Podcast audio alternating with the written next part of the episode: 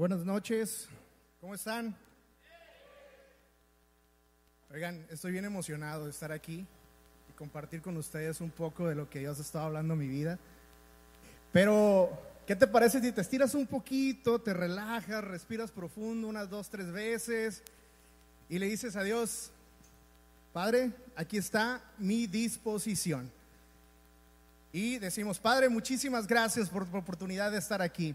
Bendito sea este tiempo, bendito sea este momento y bendito seas tú, Señor. Que este tiempo sea para tu gloria, para que tu corazón se muestre a nosotros y puedas, Señor, hacer una obra en cada uno de nosotros. En el nombre de Jesús, amén. Pues buenas noches, se ven muy bonitos todos, La neta, se peinaron, ¿verdad? Para quien no me conoce, mi nombre es Alex Arredondo. Y generalmente me toca estar tras las cámaras, y hace unos días el pastor me brindó la confianza de poder estar acá con ustedes, lo cual agradezco bastante. Y la verdad es que desde que me dijo, entra así como una sensación un poco extraña. No es un nervio normal, pero es que es muy emocionante. Y hoy quiero que tú y yo podamos prestar mucha atención. Y esto no tiene que ver con que yo esté aquí, tiene que ver con que Dios habla, y en cualquier momento podemos cachar algo de Dios y poder recibirlo, y puede ser que sea un parteaguas para nuestra vida. Y reitero, no tiene que ver conmigo, tiene que ver con que el Espíritu Santo se está moviendo en este lugar. Y bueno, déjenme entrar en materia.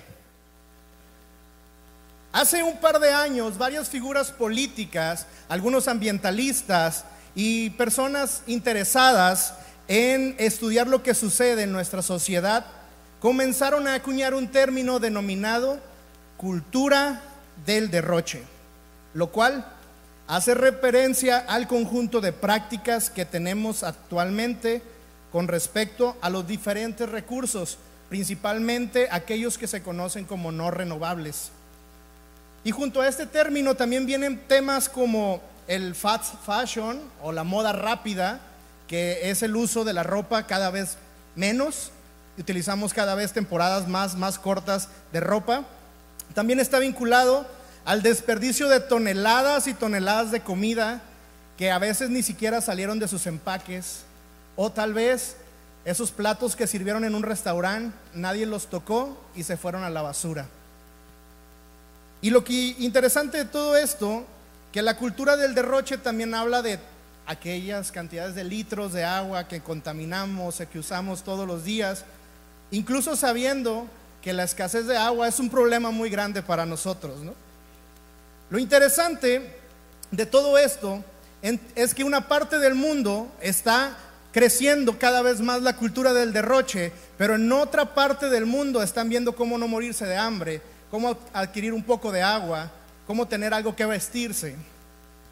Lo interesante también es que cuando escuchamos la palabra derroche, siempre lo asociamos con algo negativo. Y ustedes escuchan esta palabra, en realidad estamos pensando en algo malo. Y el diccionario lo dice de la siguiente manera: es un gasto excesivo e innecesario de dinero o bienes materiales. También hace referencia al gasto excesivo de tiempo, de energía y de medios. En pocas palabras, podríamos decir que un derroche es el uso desmedido, en exceso e innecesario de un recurso. Y después de conocer este pensamiento, seguramente estás acordándote de alguien que hace derroche de algo, o te estás acordando de todas las veces que tú y yo hemos derrochado algo. Y tú podrás decir: ay, bueno, no es cierto. ¿Qué tal derrochando el tiempo viendo series o en internet, donde pasamos horas y horas y horas, a veces sin nada productivo que hacer? Eso es un derroche de tiempo, porque el tiempo va y no regresa. Pero ¿qué tal si dices tú: no, yo ni tiempo tengo para eso? Bueno, pero ¿qué tal el derroche de dinero en centros comerciales, restaurantes, o quizá en comprando por internet? Yo soy culpable de eso muchas veces. Estoy seguro de que alguna cosa te estarás identificando, ¿no? Y, como les dije, no hay quien no haya tenido estas prácticas de derroche. Y muchas de estas buscamos justificarlas. Las justificamos con frases como: ay, es que andaba depre y necesitaba comprarme algo. O qué tal de: ay, es que tenía hambre y no sabía qué pedir, así es que pedí varias cosas, me comí una y ahí dejé lo demás. O qué tal aquello que dices: es que lo valgo, me lo merezco. Y empiezas a derrochar. Es que vida solo hay una.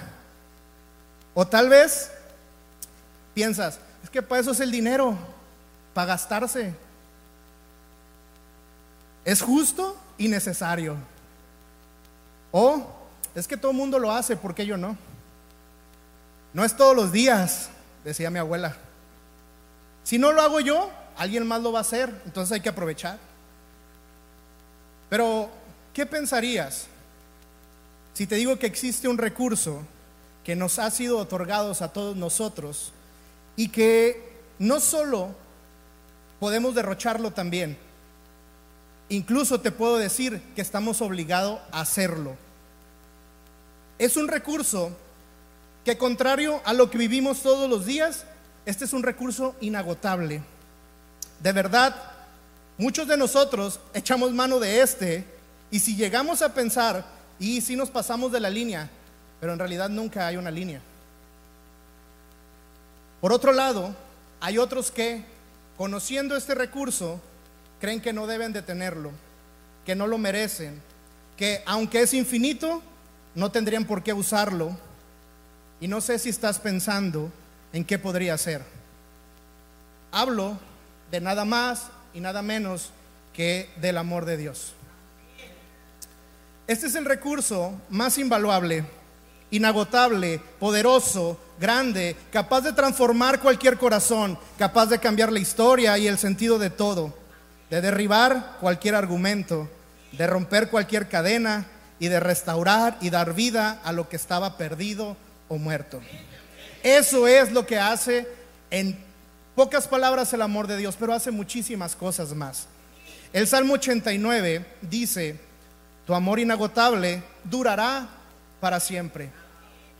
Tu fidelidad es tan perdurable como los cielos. Y en Efesios, Pablo describe al amor de Dios diciendo esto: y pido que, arraigados y cimentados en amor, puedan comprender, junto con todos los creyentes, cuán ancho y largo, alto y profundo es el amor de Cristo. En fin, de que conozcan ese amor que sobrepasa nuestro conocimiento, para que sean llenos de la plenitud de Dios. El amor de Dios cambia todas las cosas. El amor de Dios, según lo que leemos en la Escritura, sobrepasa nuestro entendimiento y nos lleva a plenitud. Es tan impresionante que jamás lo podremos comprender. Ninguno de nosotros sabemos qué fue lo que Dios ve en nosotros para amarnos. Yo personalmente he buscado, aunque sea una pequeña razón, para decir que vale la pena que me ame, y lo único que he encontrado son un montón de razones por las que no debería de amarme. Sin embargo,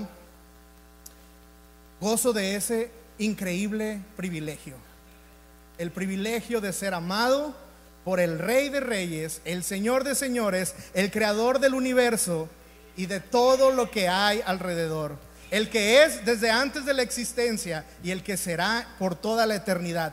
Ese es el Dios que me ama y que te ama a ti. Pero, ¿cómo es que debemos de derrochar el amor? El amor de Dios debe sí o sí derrocharse. Siempre que escuchamos esto, pensamos en algo negativo, porque eso es nuestra lógica. Pero nuestro Dios está fuera de toda lógica. Él es contracultural. Él hace de lo que era miserable algo honorable. Él hace de lo que era deplorable algo valioso. Y Él hace de lo que tenía una connotación negativa algo positivo. Él es el único que puede hacerlo. Y por eso es que me atrevo a utilizar el término derroche de amor, aunque el derroche podría ser una connotación negativa. Cuando se trata de algo que está dentro de la voluntad de Dios, se vuelve para el bien y la bendición de todos nosotros. El derroche de amor de Dios debe ser sí o sí aplicado en nuestra vida. Está estipulado en su palabra. El mayor derroche de amor de Dios es Jesús. Lo encontramos en Jesús, lo encontramos en su figura, que se gastó a sí mismo excesiva e innecesariamente para salvarnos y hacernos volver al Padre. Lo digo que excesivamente porque dio todo e incluso murió. Y digo innecesariamente porque no había razón para hacerlo. Sin embargo, lo hizo por ti y lo hizo por mí. Y lo hizo sin dudar. En Jesús encontramos el amor encarnado, el hecho hombre para tomar nuestro lugar en la muerte, para que una vez que sea consumado ese sacrificio, nosotros, cuando llega la muerte, no signifique un fin, sino el principio de una vida eterna con Él. Eso fue lo que provocó el sacrificio de Jesús, y dejó al alcance de todos la capacidad de tener comunión con el Padre. No sé si estás entendiendo el increíble privilegio que hizo que nosotros pudiéramos estar aquí y ahora escuchando su palabra y sintiendo el amor de Dios en nuestras vidas. Nos hizo ser dignos. Su sacrificio de amor, su derroche de amor en la cruz, ha cambiado por completo la historia de cada uno de nosotros.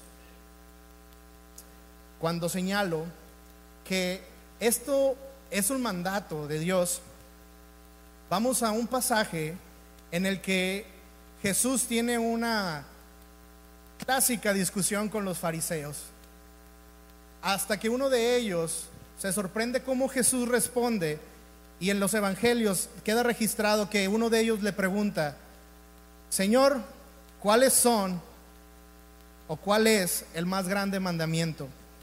Y en Marcos 12 se registra que uno de los maestros de la ley se acercó y los oyó discutiendo. Al ver lo bien que Jesús había contestado, preguntó: de todos los mandamientos, ¿cuál es el más importante? Ustedes sabrán que los fariseos siempre hacían preguntas con jiribilla, ¿no? Para agarrar mal parado a Jesús, pero ¿qué creen? Jamás lo pudieron agarrar mal parado, ¿no? Y resulta que Jesús le dice: el más importante es, escucha Israel, el Señor nuestro Dios es el único Señor. Ama al Señor tu Dios con todo tu corazón, con toda tu alma, con toda tu mente y con todas tus fuerzas. Y el segundo es, ama a tu prójimo como a ti mismo. No hay otro mandamiento más importante que estos, dijo Jesús.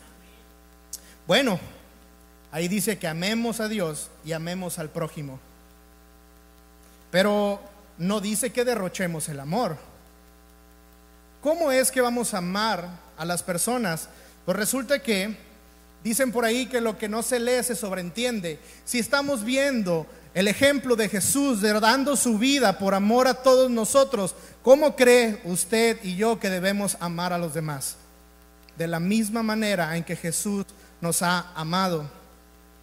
Es en definitiva la única forma en que podemos amar como Dios nos ama. Porque cuando uno empieza a amar de verdad, no le importa desgastarse por aquello que es objeto de su amor. Y quedas como en la canción, hasta en deuda contigo mismo, dice, ¿no? Porque aquello que es objeto de tu amor te tiene cautivado, o has podido reconocer lo valioso que es. Un padre que ama a sus hijos es capaz de quitarse la ropa que trae puesta para que ellos vistan. ¿Sí o no, papás? Una mamá es capaz de quedarse sin comer para que nadie se quede con hambre en casa, porque ama a los hijos. Pero ¿qué tal de aquellos enamorados que dejan su ciudad, que dejan su trabajo, que dejan un montón de cosas por el ser que aman. Todo eso, como humanos, lo hacemos. Y podrás pensar, oye, es que mi prójimo no ayuda mucho, ¿eh? Tengo cada persona en mi vida que, caray, ¿cómo la voy a amar? Es más, ni siquiera sé a qué se refiere cuando dice prójimo. ¿Se está refiriendo a mi familia? ¿Se está refiriendo a mis amigos? ¿Se está refiriendo quizá a mis compañeros de trabajo? ¿A quién se refiere cuando Jesús dice ama al prójimo? Tú puedes ir a la palabra y mirar la parábola del buen samaritano y entender un poco más acerca de esto. Pero para hacerlo simple, alguna vez escuché una definición de Frank Warren que decía que la forma más sencilla de saber quién es nuestro prójimo es haciendo un simple cambio de letra en la palabra prójimo, reemplazando la J por la X, lo cual nos da como resultado la palabra próximo. Eso quiere decir que nuestro prójimo será toda aquella persona con la que tenemos o podríamos tener un acercamiento en nuestro día a día. ¿A todos esos debo amar? Sí. ¿Cómo es eso posible? Por medio del amor de Dios. Nosotros en nuestras fuerzas jamás podremos amar verdaderamente a una persona. Nos vamos a cansar, nos vamos a frustrar. Amar con nuestras propias fuerzas es el camino al fracaso. Amar en el amor de Dios va a traer como resultado transformación del ambiente en el que nos desarrollamos, pero sobre todo una gran satisfacción personal y congruencia en aquellos que decimos creer en Jesús. ¿Por qué digo congruencia? Porque Jesús dijo en Juan 13, 34 y 35, les doy un mandamiento nuevo, ámense unos a otros. Ustedes deben amarse, ¿cómo? De la misma manera que yo los amo. Si se aman de verdad, entonces todos sabrán que son mis seguidores. Si tú dices que amas a Dios y que sigues a Jesús, ¿por qué te cuesta tanto amar al prójimo? ¿Por qué te cuesta tanto, vamos a usarlo así, amar al próximo, al que está cerca de ti? Una de las señales que nos siguen a los que hemos decidido creer en Jesús es el amor que existe entre nosotros. No nos podemos llamar seguidores de Jesús y no amarnos. Amar va más allá de estar de acuerdo en todo. Amar requiere respeto, requiere compasión, requiere misericordia y sobre todo requiere impartir mucha gracia. Todo esto es lo mismo que Dios hace con nosotros. Dijo, deben amarse como yo los amo. ¿A poco no suena increíble todo esto? Pero como dicen por ahí, del dicho al hecho, hay mucho trecho. Y te pones a pensar, ¿cómo andamos en cuanto a hechos respecto a esto? Quiero contarte un poco acerca de mí. Yo he crecido desde los 4 años en un ambiente de iglesia. Toda mi vida he escuchado una y otra vez estos pasajes. Y uno intenta entender cómo es la dinámica y busca todas las formas posibles para cumplir con esto. Pero luego pasan cosas y te rindes. Se lleva cada uno cada decepción, que creemos que estos mandamientos tienen un truco para hacernos fracasar. Yo lo he llegado a pensar. Y no hace mucho tiempo, pasando por una serie de procesos de parte de Dios, descubría una razón por la cual me costaba mucho trabajo amar a mi próximo. Resulta que dentro del mismo mandamiento existe una condicionante. ¿Y qué te parece si lo leemos de nuevo? Dice, el segundo es, ama a tu prójimo. Y aquí viene la condicionante, como a ti mismo. No hay otro mandamiento más importante de estos. Familia, Jamás podremos amar a nuestro próximo si no hemos aprendido a amarnos a nosotros mismos. Si no tenemos amor propio, quiere decir que no hay nada dentro de nosotros. Y tampoco podremos obtener el recurso que requerimos para exponerlo hacia afuera. Si no hay nada dentro, no podremos sacar nada. La autoestima es fundamental en el cumplimiento de este increíble mandamiento que nos sella como discípulos de Jesús. Pero hoy quiero hablarte de algo que es interesante, porque decimos que amamos a Dios y no amamos a las personas. Y la verdad es que esto es una incongruencia. No podemos decir yo amo a Dios y no amar a las personas. Pero recuerda, no puedes amar a las personas si no hay un amor propio, si no hay una autoestima. Y usted y yo podríamos pasar una vida estudiando las 1001 razones y consecuencias de no tener autoestima en esta vida y nunca terminar. Pero personalmente yo descubrí una que quiero compartirles, porque esto me cambió por completo el sentido de vivir. No tenemos autoestima porque no tenemos identidad. Andamos por ahí por la vida como entes errantes, sin nada de amor y tampoco satisfacción, llenos de vacíos, tristes, cansados, porque nuestra identidad no la conocemos. A lo mejor, así como yo, puedes estar viviendo una etapa donde no tienes ninguna pizca de autoestima y te sientes frustrado, amargado, cansado, sin propósito, triste por las cosas que están sucediendo. Y quieres de alguna forma amar a las personas, pero no hay nada dentro de ti que te impulse a hacerlo. No tienes ni tantitas ganas. Y lo intentamos en nuestras fuerzas, pero nos cansamos.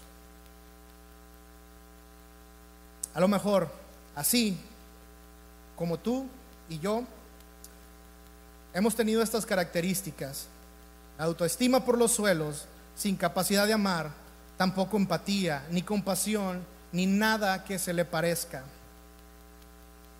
Ese fui yo, un morro con la autoestima por los suelos, lidiando con sentimientos de rechazo, pero también con un orgullo que me hacía vivir a la defensiva, buscando tener el control de todo para evitar sufrir ansiedad, peleando por siempre tener la razón.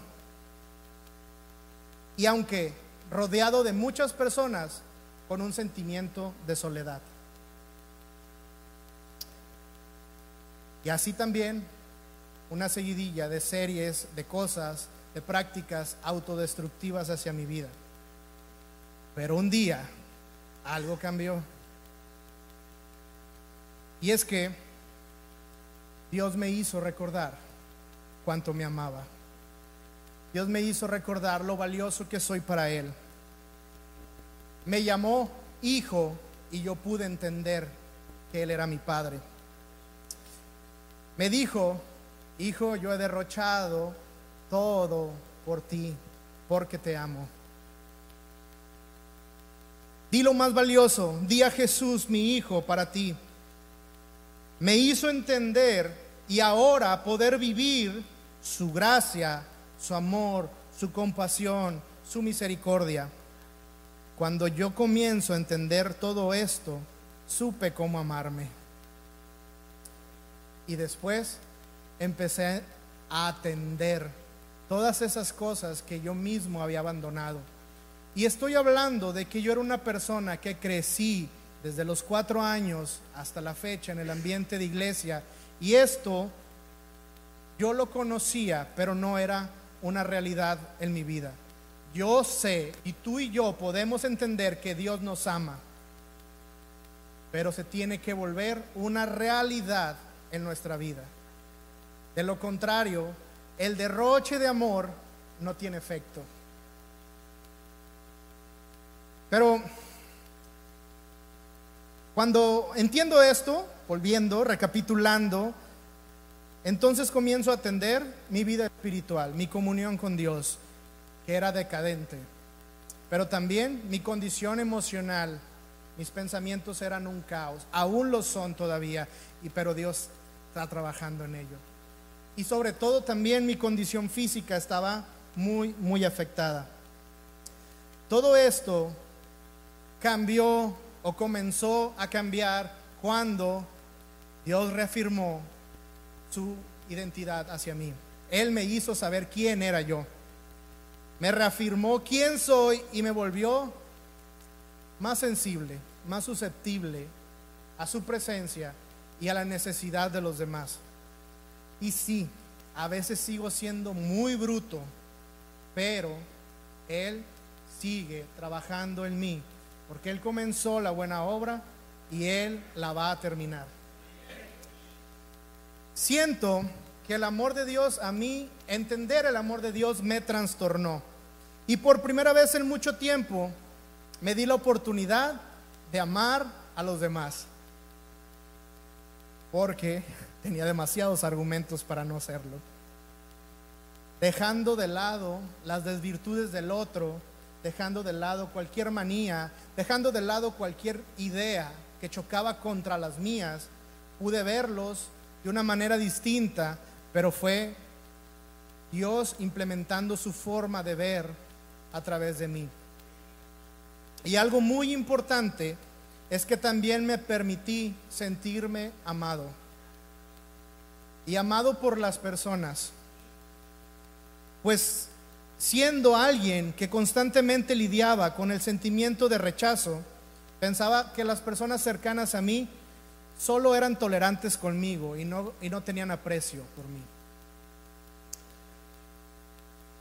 Y entonces Dios me inundó de su amor y compensó esos sentir, y entendí que es por medio de nuestro prójimo, que Dios obra y nos demuestra también su gran amor hacia nosotros. Él nos habla, Él nos inspira, Él nos demuestra las múltiples formas de amor a través de las personas que nos rodean. Para poder amar a nuestro prójimo es necesario amarse. Para amarse a sí mismo es necesario saber quién eres, y para saber quién eres será necesario perderse en el amor de Dios. Porque separados de mí, dijo, nada podéis hacer.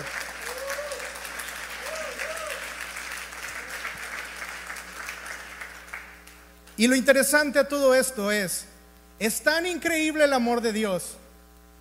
¿Por qué nos resistimos a Él? ¿Por qué? Es una pregunta que a mí me ha atormentado, por decirlo de alguna forma, durante algún tiempo, sabiendo que el amor de Dios es tan grande, es para nosotros, nos resistimos a Él, aun cuando Él nos tiene rodeado. Quiero hablarte de una ocasión, de algo que yo viví. En esto había estado pasando un tiempo increíble con un grupo de amigos. La verdad me la pasaba muy bien con estos sujetos, eran compas. Yo podría decirles, los amo mucho porque siguen siendo mis amigos. Pero un día algo sucedió. Resulta que por alguna razón estos amigos se pusieron de acuerdo para salir a dar la vuelta y no me invitaron. Y eso no es el problema. Cada quien puede hacer reuniones y hacer lo que quiera. El asunto fue que yo me entero por alguno de ellos que el acuerdo había sido vamos a salir, pero que no sepa él. Al parecer alguno de ellos tenía un conflicto conmigo y no quería lidiar conmigo en ese rato. Pero cuando yo me entero, pues me agüité machín. Y por un momento, Comencé a pensar como antes, como el vato sin identidad, triste, frustrado, muy, muy frustrado ante esta situación. Y generalmente cuando yo me siento abrumado, salgo a caminar hasta que mi cuerpo se cansa, regreso a la casa y me acuesto a dormir para no tener que estar lidiando con mis pensamientos, porque cuando te acuestas en la cama muy cansado, se te van los pensamientos en ese momento, ¿no? Entonces salí a caminar muy frustrado, me puse mis audífonos, empecé a escuchar unas alabanzas, porque he entendido que en medio de la alabanza Dios habla. He entendido que en medio de la alabanza Dios cambia nuestra forma de pensar. Las cosas más interesantes que Dios ha hablado en mi vida las he entendido aquí, danzando, alabando en presencia del Señor. Entonces iba, pero a la vez también me tomé la libertad y el atrevimiento de reclamarle a Dios por esa situación. Y le dije, ¿qué está mal conmigo? Si he estado tratando de demostrar amor hacia esas personas, ¿por qué hacen esto? No les cuento, pero yo creo que caminé unos 20 kilómetros esa noche. Caminé demasiado, estaba muy, muy, muy frustrado. Y podrás pensar, era una niñería, quizá. Pero Dios tenía un plan. Porque cuando mi mente se aplacó, entonces pude escuchar lo que Dios tenía para mí. Y Dios me dijo más o menos esto: Alex, ¿qué no te basta, mi amor? Mi encomienda para ti ha sido amar a las personas intensamente como yo te amo, sin importar que ellos te amen o no a ti. Tú jamás debes arrepentirte de amar. Eso demuestra que eres de los míos. Las personas te van a herir, pero eso no define quién eres tú, porque tú eres mío, eres mi hijo y te amo. Mi amor es más que suficiente para darle sentido a tu vida. No necesitas mendigar el amor de las personas, porque ese amor se acaba, ese amor cambia, ese amor nunca traerá una verdadera satisfacción. En cambio, conmigo tienes todo. Imagina que yo he puesto dentro de ti un depósito, el cual todos los días yo lo voy a llenar de amor. Tu encomienda, tu misión diaria será derrochar lo que yo he depositado en ti a toda la persona que se cruce en tu camino. Sin importar quién sea, tendrás que amarlos. Pero ten cuidado de reservar el amor que yo te he depositado, porque todo el amor que reserves para tales o cuales personas se va a convertir en frustración y amargura, como lo que estás viviendo ahorita. No te limites, ama y ama intensamente. Y si sientes que el amor se te está acabando, ven a mí, que yo soy la fuente inagotable de amor.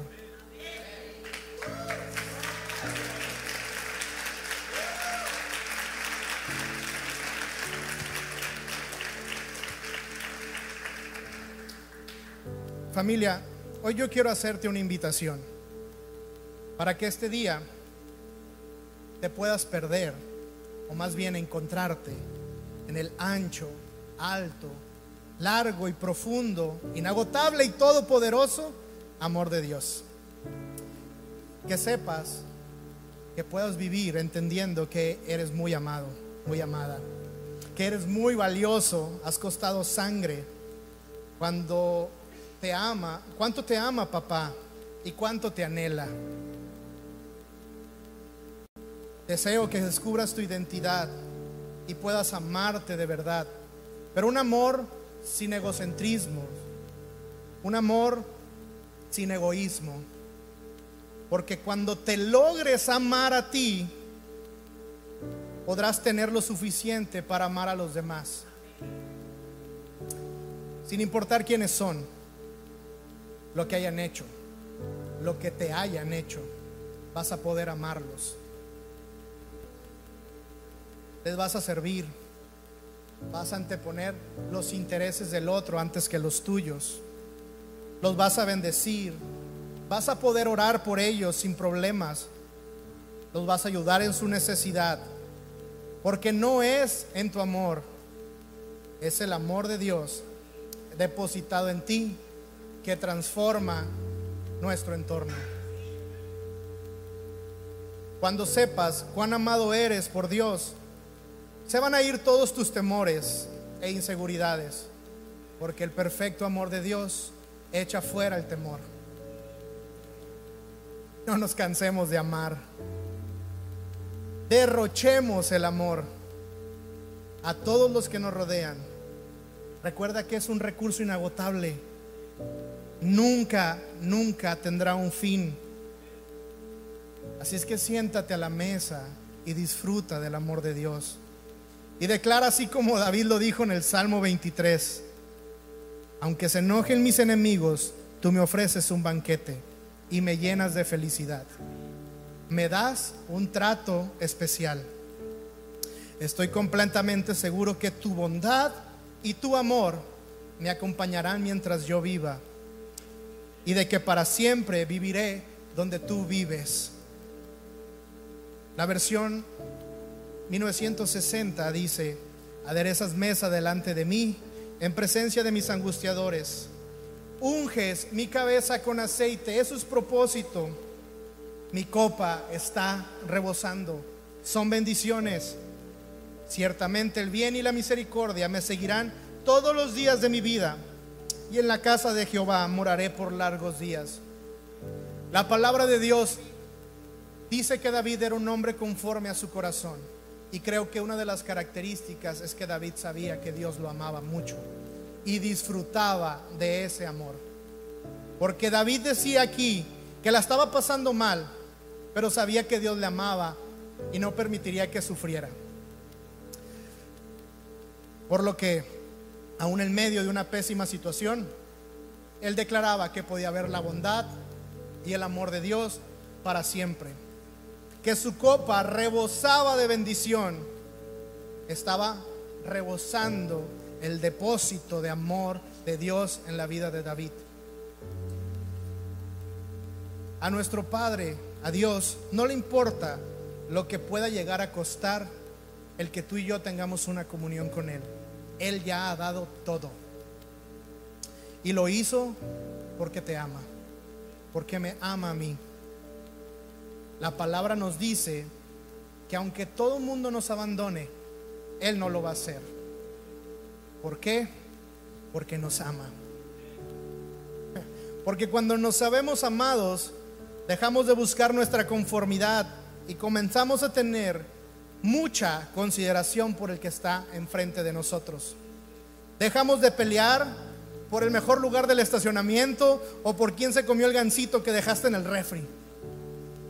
Esas son cosas que dejan de tener importancia, porque al final puedes llegar a pensar: bueno, a alguien le bendijo. Cuando nos sabemos amados, dejamos de hacer chismes sobre los demás, pues ahora tienes compasión y comprensión por el otro. Dejamos los juicios y comenzamos a otorgar gracia.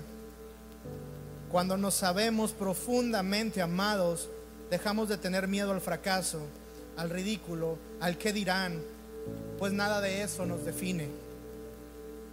Cuando nos sabemos amados, comenzamos a ser generosos, pues sabemos que todo proviene de Dios. Cuando no sabemos amados, dejamos de creer cuánta mentira nos bombardean los medios de comunicación. Podemos saber que el amor de Dios nos ha dado identidad, y no necesito que venga un influencer a decirme quién soy o qué tipo de dulce mexicano eres según tu día de nacimiento o el horóscopo todos los días. Cuando nos sabemos amados, sentimos la imperiosa necesidad de hacerles saber a los demás cuán amados son, que aún hay esperanza y que en Jesús está todo lo que necesitan. Cuando nos sabemos amados, nuestro deseo más grande es deleitarnos en la presencia de Dios y llevar a cabo todo aquello que Él nos pide. Dime, Si así como yo, a ti te ha costado responder la pregunta, ¿quién eres?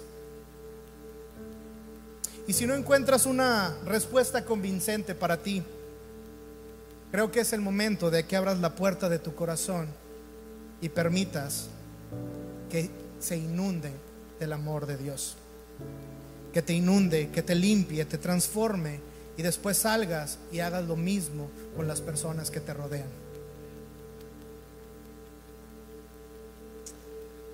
Quizá esa podría ser la solución a los conflictos que tienes en casa con tus hijos o tu cónyuge, porque se te ha olvidado que Dios te ama y que también los ama a ellos y que Él tiene el control sobre todo. Quizá es la respuesta a los problemas con los vecinos, con el compañero del trabajo, con tu hermano, con tu hermana que tienes tiempo que no le hablas. Se te olvidó que tenías que amarlos y que Dios los amaba a ellos también, y que tú puedes ser el instrumento para que el amor de Dios llegue a sus vidas. Mis hermanos, la mesa está servida.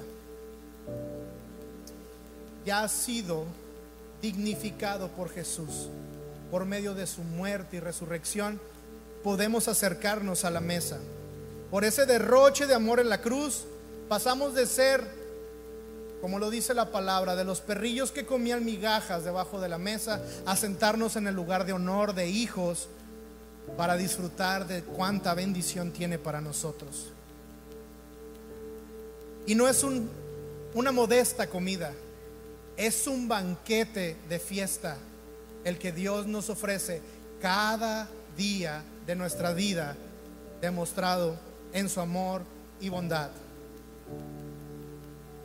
Si hoy decides sentarte a la mesa, no vengas solo. Invita a los demás, invita a tu próximo. La fuente de amor de Dios alcanza para todos. Adoptemos su modelo.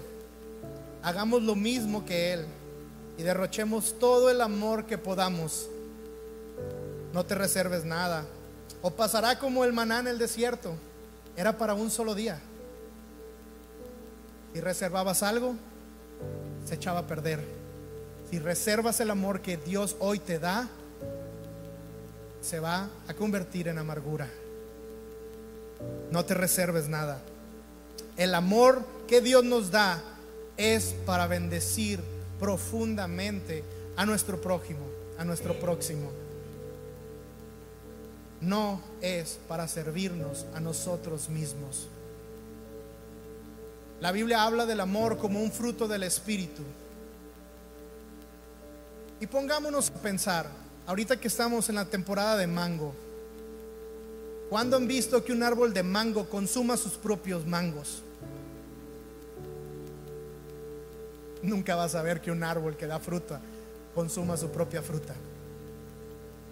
Si el amor de Dios abunda en nosotros como fruto de su Espíritu, no es para nosotros mismos, es para el deleite del que está cerca de nosotros.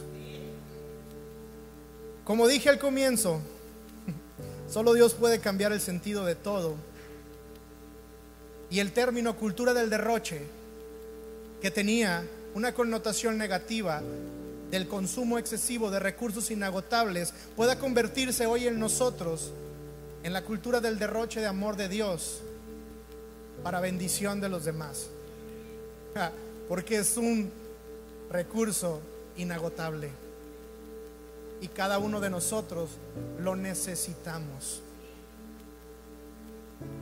Y quiero que me acompañes y podamos orar juntos para que podamos vivir ese amor que Dios nos ha dado,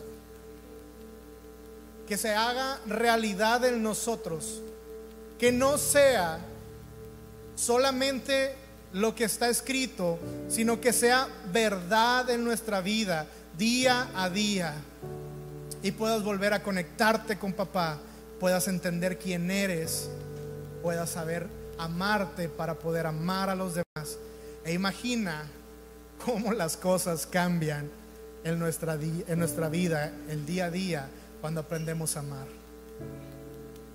Ponte de pie, alza tus manos, cierra tus ojos y pídele a Dios que podamos entender su amor. Padre, ayúdanos a encontrar nuestra identidad en ti, que podamos entender la magnitud y lo increíble de tu derroche de amor por nosotros, para ser llenos de ti, que nuestra copa rebose y que podamos replicar lo mismo con todas las personas con quienes podamos tener contacto. Ayúdanos a entender que somos dignos de tu amor, de tu gracia, de tu misericordia y tu bondad, no por nuestras buenas obras, sino por tu gran afecto hacia nosotros. Padre, decido sentarme a la mesa y pasar los mejores momentos de mi existencia junto a ti, y me comprometo a no sentarme solo a la mesa, sino a traer a todos aquellos que tú cruzas en mi camino, para dejar de ser de los que comen migajas y ser de los que dicen: mi copa está rebosando. Padre, en el nombre de Jesús, haznos vivir tu amor, que nos llene, que sobreabunde en nosotros y que sea tan abundante que empecemos a repartir y a repartir y a darlo a los demás, y que sea sin reservas. A la persona con la que coincides todos los días en la calle, con tus compañeros de trabajo, con tus compañeros de escuela, con tus padres, con tus hermanos, con cuanta persona esté cerca de nosotros, que podamos amar como tú nos amas, Señor. Tan alto, tan ancho, tan largo y tan profundo es tu amor, Señor. No podemos escapar de él. Que esto se vuelva realidad en nosotros, en nuestras vidas. Que tu amor nos inunde cada día de nuestra vida, y que en el amor hacia nosotros mismos no quepa el egoísmo, y así evitaremos frustraciones, amarguras y todo aquello que nos impide vivir en plenitud contigo, Señor.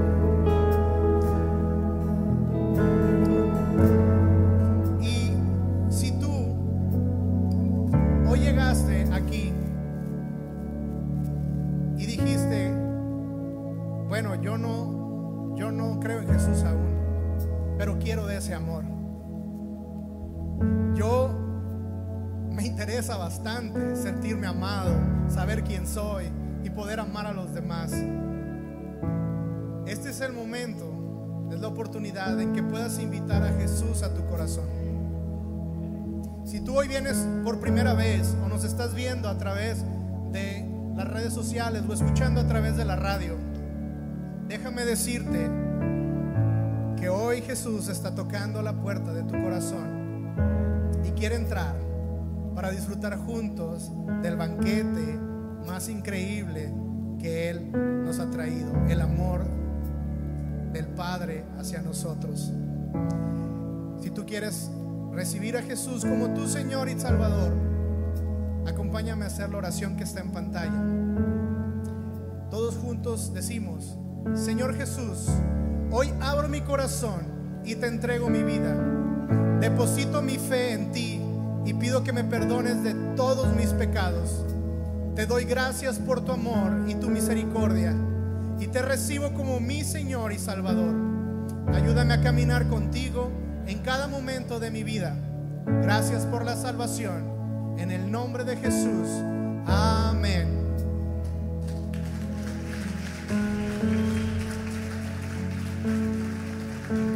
Y si tú hiciste por primera vez esta oración, reconociendo a Jesús como tu Señor y tu Salvador, te pido levantes tus manos, porque hay un regalo para ti y queremos darte la bienvenida.